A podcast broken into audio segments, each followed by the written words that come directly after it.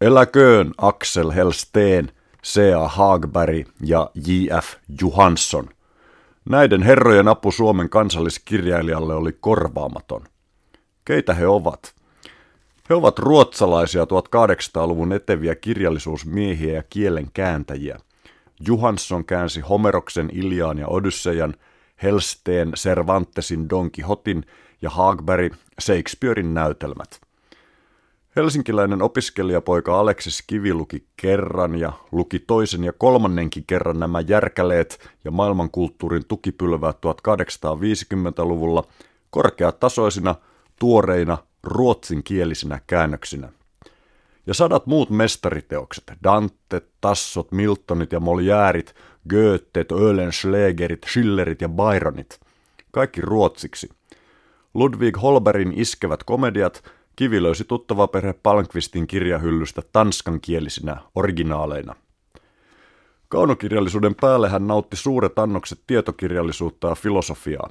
Snellmanin Lären om staten, Immanuel Kantin om Själens kraft, Theodolf Reinin om kunskapens möjligheter ja dialektiikkaa Hegeliltä, estetiikkaa Lessingiltä, vapaa-ajattelua Renanilta ja Viktor Rydbergiltä.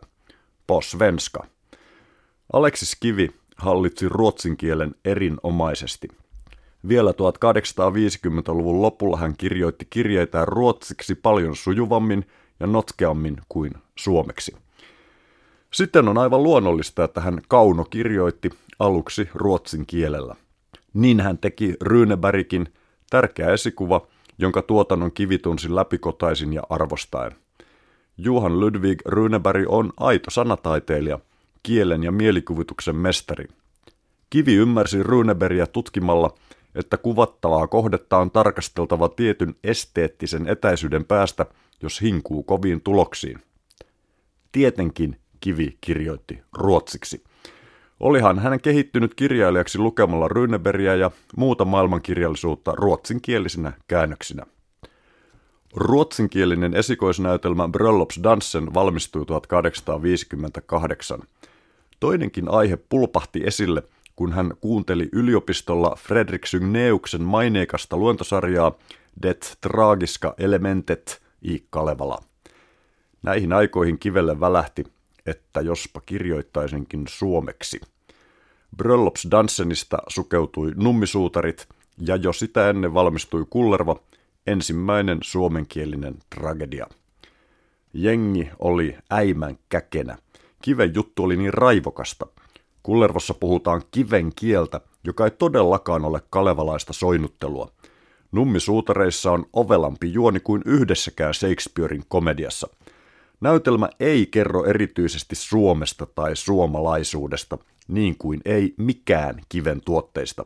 Se on universaali. Aleksis Kiven kirjallinen valtti on silmiin ja korviin pärskyvä, teutaroiva, kesytön ja vimmattu mielikuvitus. Tämä on täysin epäsuomalainen ominaisuus. Kiven kirjalliset tekeleet ovatkin genom tänkta svenska, ilmankos ne ovat niin päteviä. Täysin ruotsinkielinen Charlotta Lönkvist tarjosi kirjailijalle turva- ja työskentelypaikan Suomea puhumattomassa siuntiossa 1860-luvulla.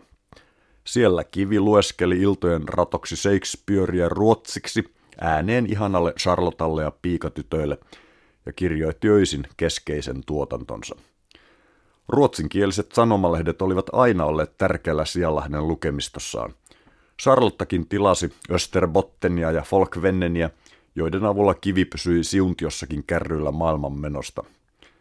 Kirjailija oli aikeessa itsekin perustaa ruotsinkielisen lehden – Vuonna 1869 hän kirjoittaa Theodolf Reinille, että olisi perustettava Nya Helsingfors Tidningar, joka voisi kehittyneellä kulttuurikielellä käsitellä avarakatseisesti suomenkielisen kulttuurin kompastelevia kysymyksiä. Näin siis Aleksis Kivi, yksi tämän maan etevimmistä kahden kielen pelureista.